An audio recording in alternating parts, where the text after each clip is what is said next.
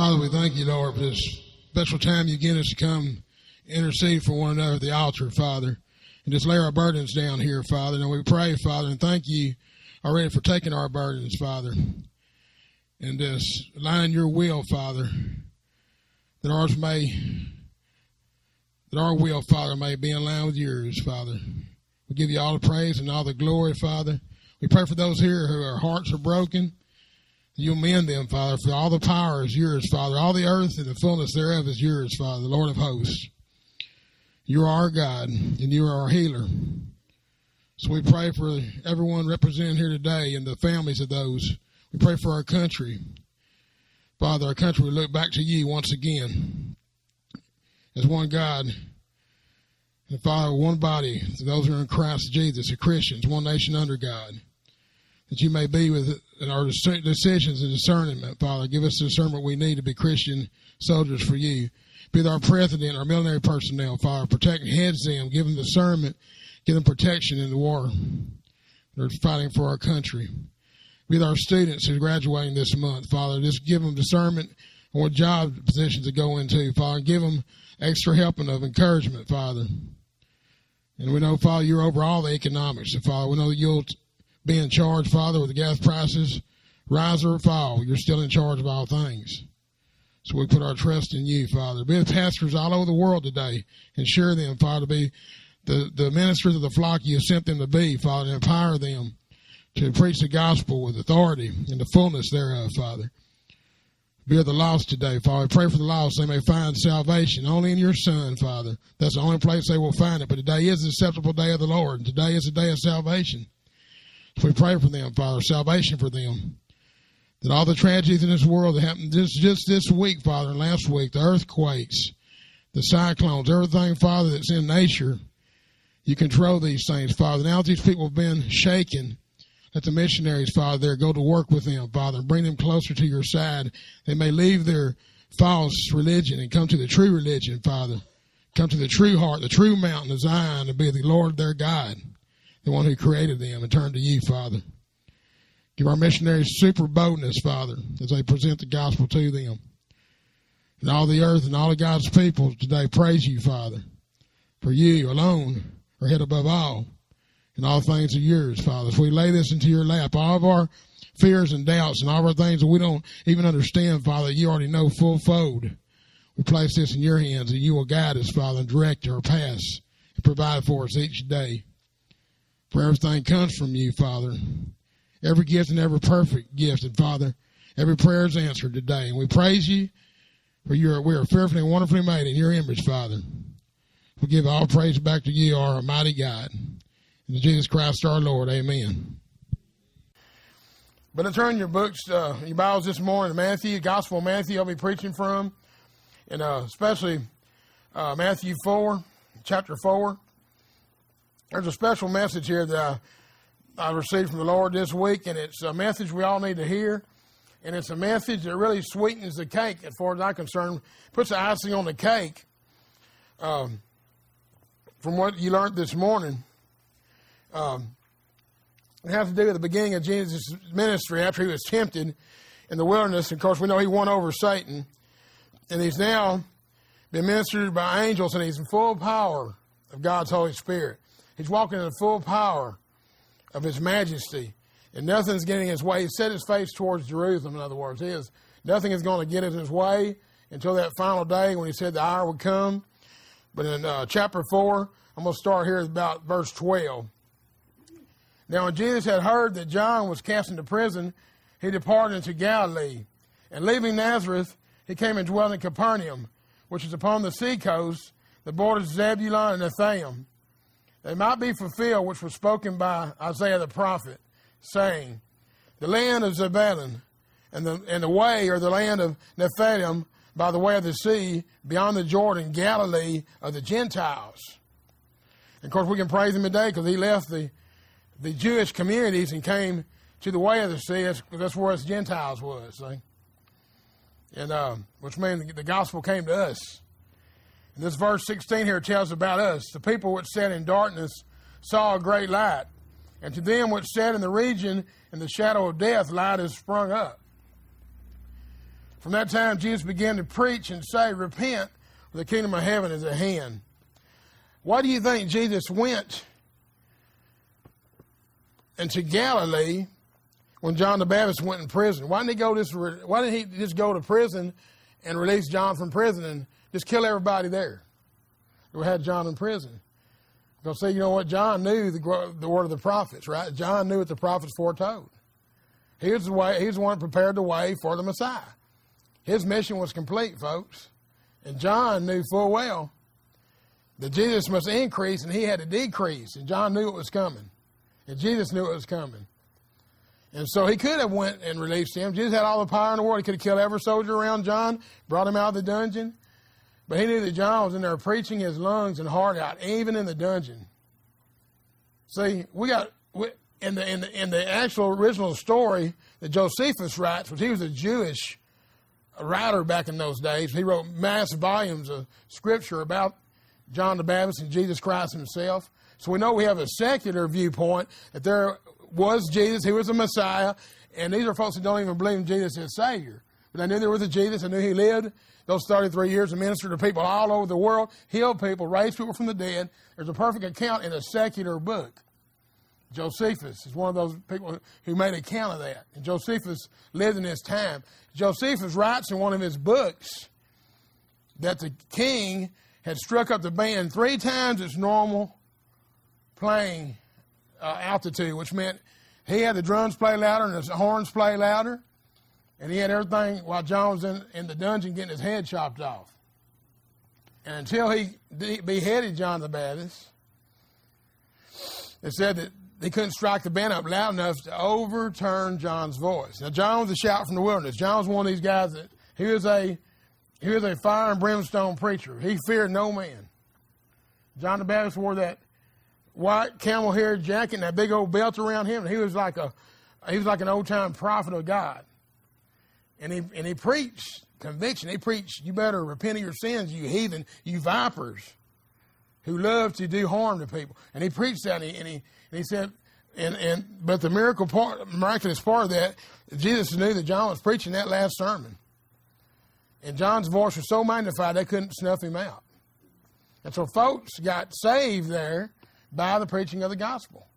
Their hearts were, the ones their hearting were weakened, so one day they'd be receptive to the gospel. Until they beheaded John, he was the voice. And now we see that Jesus became the voice. See, John preached, repent, for the kingdom of heaven is at hand. Jesus preached the same thing, folks. He just took the baton from the prophet and started preaching, repent, for the kingdom of heaven is at hand, but with an extra bonus here. See, you can repent, but don't way you're truly going to repent is when I shed my blood for you and die for you. And you'll truly repent, and then you'll give, then you'll be anointed with what? Fire from heaven. John baptized you with water. I'm to baptize you with fire. I'm the Messiah. I am the I am, creator of all the heaven and earth and universe. Nothing was made without me. So he's pointing to himself. John pointed to Jesus, and Jesus said, The man that he talked about is here with you. Now, it's me. And so now, Jesus takes over the full ministry. And Jesus, walking by the Sea of Galilee, saw two brethren, Simon called Peter, and Andrew, his brother, casting a net into the sea, for they were fishers, see? They were fishers of fish. And that, that was their profession. They were fishermen. And I'll tell you, I love everything there is about the fishing ministry. And I love everything there is about the fishing industry. I love everything there is about fishing fish for fish. And I love everything there is to do about eating fish. Everything that goes into that, I like. But to be alive when Jesus called you, it had to be a special, special calling and actually seeing the seeing these men that Jesus had probably walked seen before many times. They were fishermen, and Jesus walks by the Sea of Galilee and sees them, Simon and Peter, Simon and uh, Peter and Andrew, his brother, casting a net to the sea. And he said to them, Follow me, and I'll make you fishers of men. You no longer be fishermen, but you'll be fishers of men. Now, folks, every born again Christian is a fisher of men. Now, we might not like to fish or it might anything to do with fishing, but we are fishers of men because God has placed it in our heart that we'll testify of Him wherever we go. If we love Jesus, we're going to tell somebody about Him, okay? If we love Jesus, we're going to stand for what Jesus stood for. If we love Jesus, we're going to be his disciples. We're going to teach men his works and live by an example to bring men to him. Now, when he says fishers of men, it means you're going to catch them, I'm going to clean them. Okay? But we don't have to get a person to a certain stance in society to bring them into Jesus. He said, You go out, you cast a net, and you drag them in. And you drag them in, I'm going to clean them up. So, I've seen a church sign that said, No shoes, no shirt, no service. Guess what? Our sign will always say, No shoes, no shirt, no problem. Come on in. We'll suit you up. We'll get you right with the Lord, okay? You just come in as you are and worship Jesus. Our, our doors are open, and He'll clean you up. See, no church would ever have a sign out there saying, no, you come in here, no matter where you're at, It tells the public they're not welcome. Okay? Come as you are, and we'll seat you up. We got plenty, okay? But Jesus said, called them. As soon as he called them, they straightway left their nets and followed him. And this shows a, a confidence in Jesus from the heart. They left their nets, and I can just see them leaving them, and and uh, and going on then to uh, James and John, the sons of thunder, and he calls them from, and they leave their dad. Dad is hanging there with the nets, all these nets laying around, and they take off and follow Jesus. And it says, and going on from there, he saw two other brethren, James and John, the sons of Zebedee, were in the ship with Zebedee, their father, mending their nets, and he called them. Immediately they left the ship and their father and followed him. Now, we, what they called ships back then was a big boat, actually. It was probably uh, the Apostle Paul's days when he made the, when they made nets, they either were uh, cast nets, but some of them they did pull behind the boat. Some of them had sails. Some were 80 feet long. So they may have called a ship a boat from 60 to 80 feet long. And a smaller boat was one that they carried along beside it. But uh, that gives you kind of an idea when Jesus said, let down that net for a big catch. He's talking about the trolling net in the back. He filled that whole trolling net with fish. So if you see, you see them shrimpers out in the bay getting those shrimp, they had a little net that went behind the boat that got fish like that. And he filled that net up with 210 big old fish. Not counting the little big ones, big fish. But they immediately left the ship and followed him. And Jesus went about all Galilee, teaching in the synagogues and preaching the gospel of the kingdom and healing all manner of sickness, all manner of disease among the people. Now, doesn't say here anything about Jesus got permission from the main rabbi or the main priest or the synagogue. He just went in there and started preaching. These are the same men that Jesus preached to when he was 12 years old, folks. And he knew more than they knew. These guys have been rabbis for some of them 50, 60, 70 years. And Jesus knew the word better than them. It astonished him he knew the word as well as he knew the word. See? So, yeah, they're not going to turn him away from their synagogue. Sure, come on in. We got a great evangelist. Come on in. You know? So he came in and preached the word of God. But look what else he did. For the first time ever, we see healing. And all manner of sickness and all manner of disease among the people, he healed each one of them, folks. This has been something that that's never happened in the church. See, these people in the big synagogues would not even be welcome into the synagogue before Jesus came. They had to wait outside and sit outside because they were unclean. They were never welcome in the church. Jesus took the church doors wide open, busted them wide open, and said, Come in, all you people, all you dirty heathen Gentiles, all the ones who are lame, got sores all up and down in your hair and down your back and your face, all you who are lame, all you misfigured people. All you people who are hurting, who are out there looking for the Messiah and haven't found him yet, I am he. Come. Whatever healing you need, emotional, physical, say spiritual healing, come to me. All you demon possessed lunatics, you maniacs, come in here. He said, You axe murderers, come in here. See? Boy, you can imagine the rabbis in are really starching their collars. Huh? Whoa.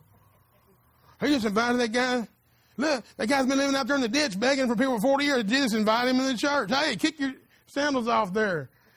Jesus said, he said, come. He opened that house out for healing and prayer. See?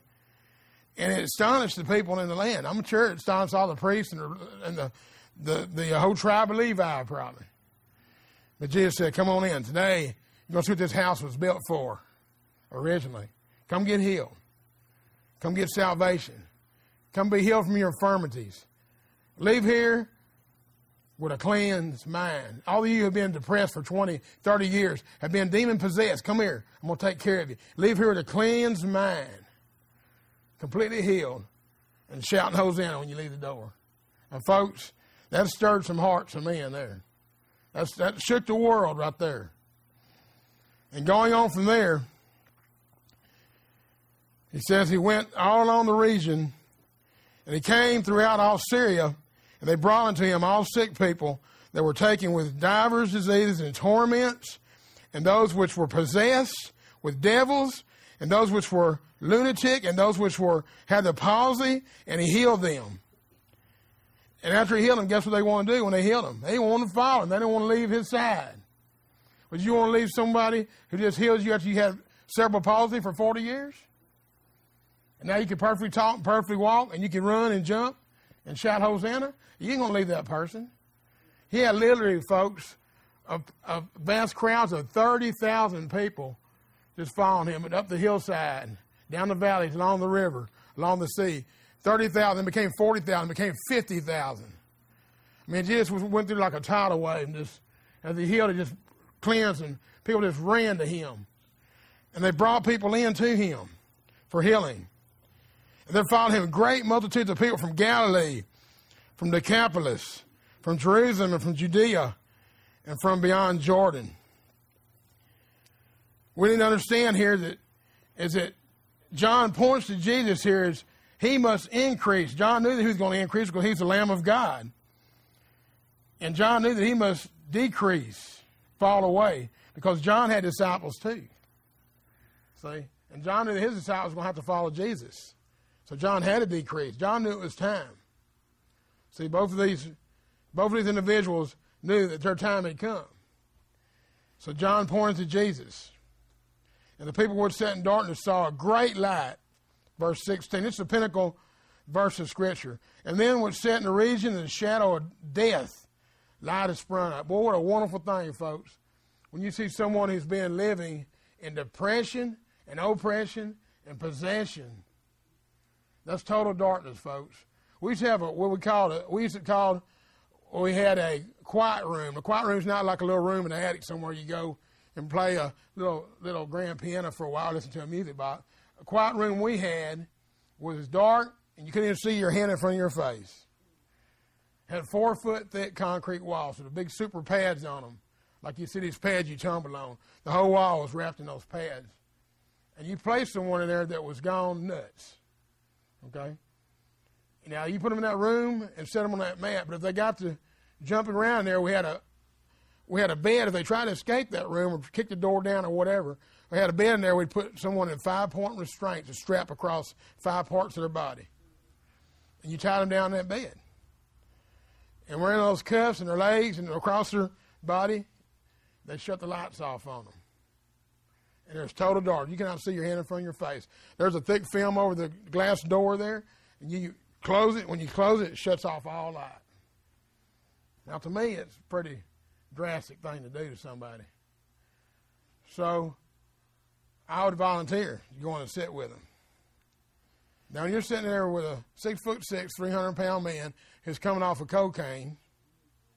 He's ready to kill anybody in sight to get cocaine. And you, and you tell him you're in total darkness with this guy. He's not in restraints yet. You're just sitting on the mat with him, okay? He's not restrained. He's saying, man, I got to have a fix now. Man, I got twenty thousand dollars in the bank. I'll give you twenty thousand dollars if you go up and get any, anything out of the nursing station. See, and he's just getting more excited as he as he goes.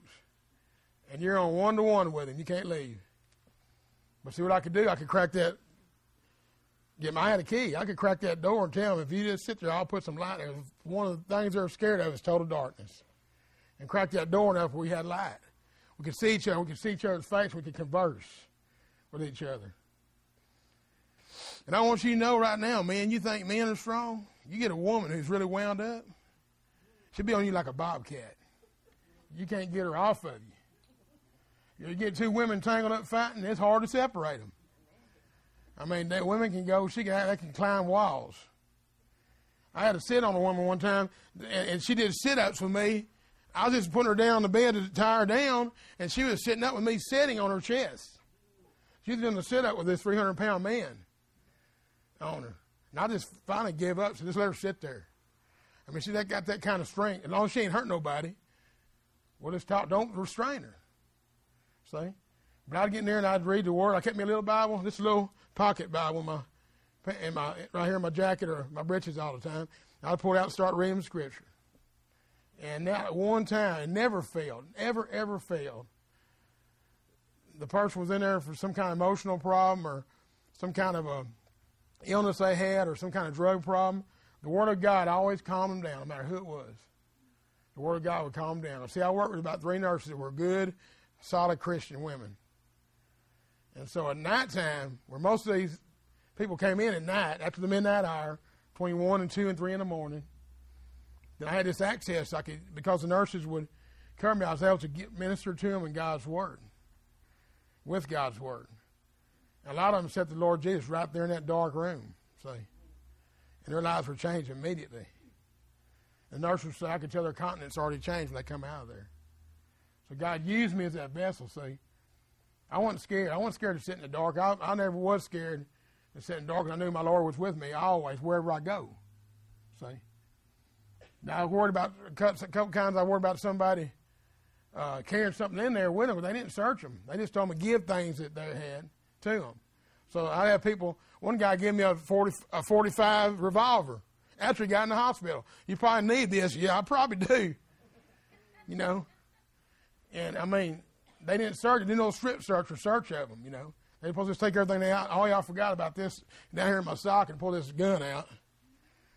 Thank you for giving that to me I would not want to go in seclusion room where you're wound up shooting holes in the walls. But the fact is that they were in darkness. And when light came into their life, light of the gospel, the, and the Holy Spirit illuminated the mind, that's the light going off in their dark head, they start saying, you know, this sin thing, keeps talking about this sin thing. All have sinned and come short of the glory of God. And I have sinned against God. Now I ain't got sin against you or sin against myself, but I've sinned against Almighty God. And I need to be made right with Him, for I can have happiness and joy. And this thing goes off in their head, and they and they bring it from head to their heart. And folks, when they do that, their battle's won already. They're being overcomers of the Word, by the Word, through the Word, to Jesus Christ right then. It may take several years for them to completely out of that addiction or completely out of that emotional problem. They may carry some of that emotional problem all their life, but they have got the best part of it whipped.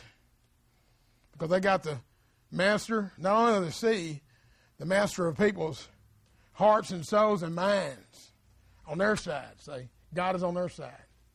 And with God, all things are what? Possible. All things are possible.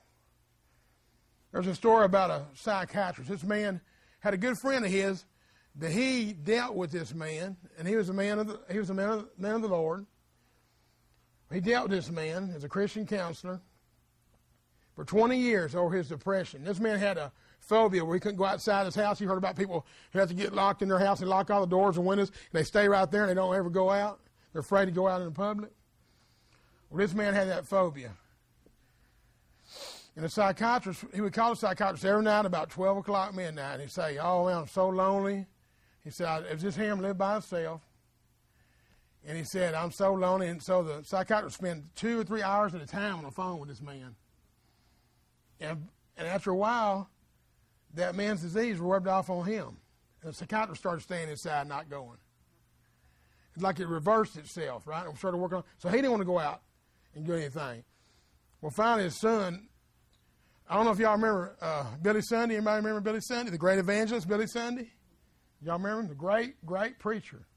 Came to town. This man, the psychiatrist's son, invited him to a revival. He went and heard Billy Sunday preach. Got saved now. Thought he was saved, but he got saved that night. Went home, got home. He said he went out with his son, ate supper, and celebrated, had a good time. Got home, that man called him. And he called him at 12 o'clock. He said, a good friend of his called and said, Oh, I'm depressed. I'm alone. I got everything locked up. And he said, I'll be right over. Unlock your house. Lock yourself outside the house and I'll be right over. We're going witnessing. And the man said, You got to be joking. It's midnight. There's all kinds of thieves and robbers out there just waiting on us. He said, But I got something to tell you, buddy. You no longer ever have to be scared ever again. So he went out and ministered to his friend, won him to Christ. And Billy said, those two guys, one Methodist, one Baptist, turned the whole city of Chicago around, folks, in three months. He said they had more people to crusade in Chicago than they've ever seen in the world history because two men who were alone in the darkness received light, the healing light of God in their lives. And they literally turned this city upside down for Christ Jesus. One of them's passed away now, the psychiatrist. The other man is still very vibrant in the big church, church in Chicago. And the Chicago Tribune even wrote him a, a letter about him that, that, uh, that Billy Sunday used in his sermon. A man that was set on fire for Jesus, and he actually was. He said he would go before the Crusades, and he'd always go late at night because they said that's when he was we used to be the most scared. He ain't scared of nothing now. Goes into the streets, ministers to people, brings people in to shelters, Christian counseling for them, and goes out and prays, invites them to the to every revival they have weeks before. He goes out and canvasses the neighborhoods. He's one of the most uh, powerful men in persuasion of the gospel in Chicago. He's about 80 years old now, and he still goes out. He don't have his buddy with him anymore. But he said he has the right one, his best friend, the Lord.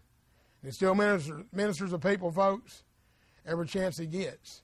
And through one through one man had enough faith in God to step out in faith and reach another man for God, they became a powerhouse for Jesus. And today, and now today, Chicago's been restored, reconciled to God because of two men and their faith. And now they've taught and wrote books and everything. And uh, Billy Sunday's gone to be with the Lord now too. But folks, just, just listen to me now. They're given one opportunity to do something with it.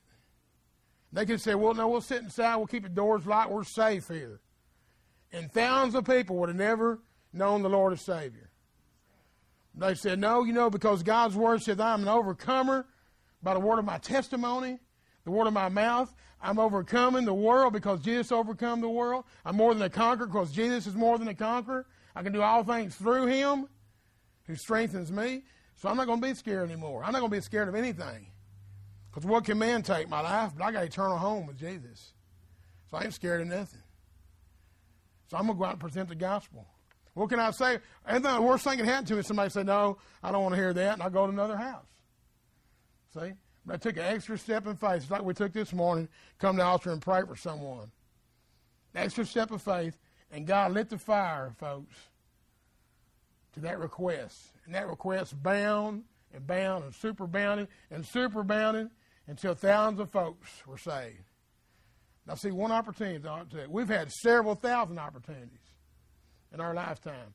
Some we've used to glorify God, and He uses to minister to people. Some we have just let by the wayside.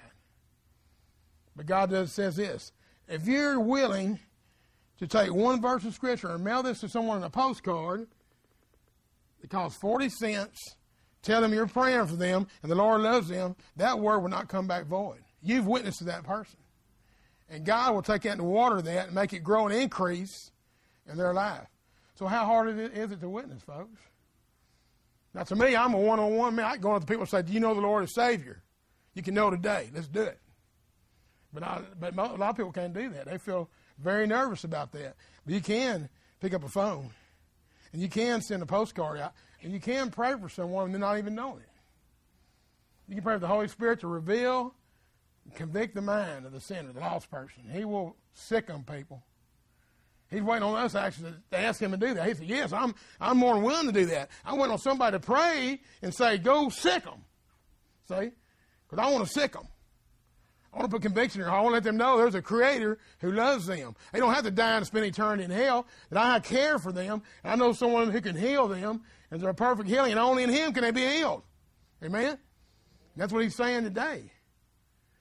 Is we all can be used to glorify God. He uses all vessels.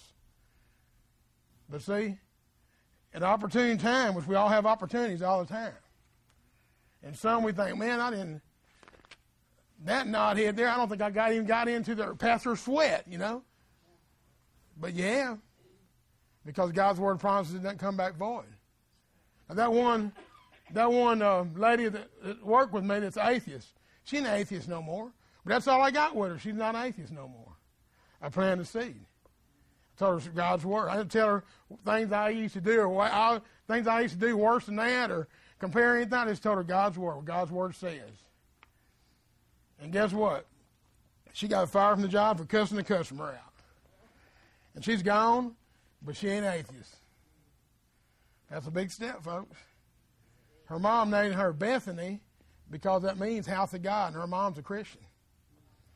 So her mom's praying her. Her mom gets on her knees every night and prays for her. And she said, I used to laugh at her. She'd on her knees at night and pray for me out loud, and I'd laugh at her and scorn her and cuss her and cuss her God. And I said, hey, what are you getting mad about? You said there ain't no God. are you believing in God now? You're cursing God means you believe in Him. That's a big step. See, now God's working in her life. He's working in her life. He already has. So don't give up on those people you think that, hey, man, there ain't no hope. That guy's just using up precious oxygen. Somebody else should be breathing. God needs to go ahead and take him out. You know? Don't give up on him like that because, hey, Jesus didn't give up on us like that. Praise God. We have the patience of Christ Jesus, the patience of the Lord. He didn't give up on any of us. And just minister to them in their faith and, and thanking God that His word doesn't come back void.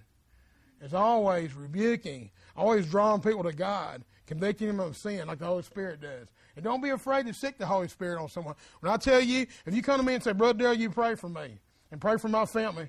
I have a son that's living with a woman and they're committing adultery every night. I'll say, I'm going to pray, but you know what my prayer's going to be? Dirty Harry prayers. You know what Dirty Harry prayer is?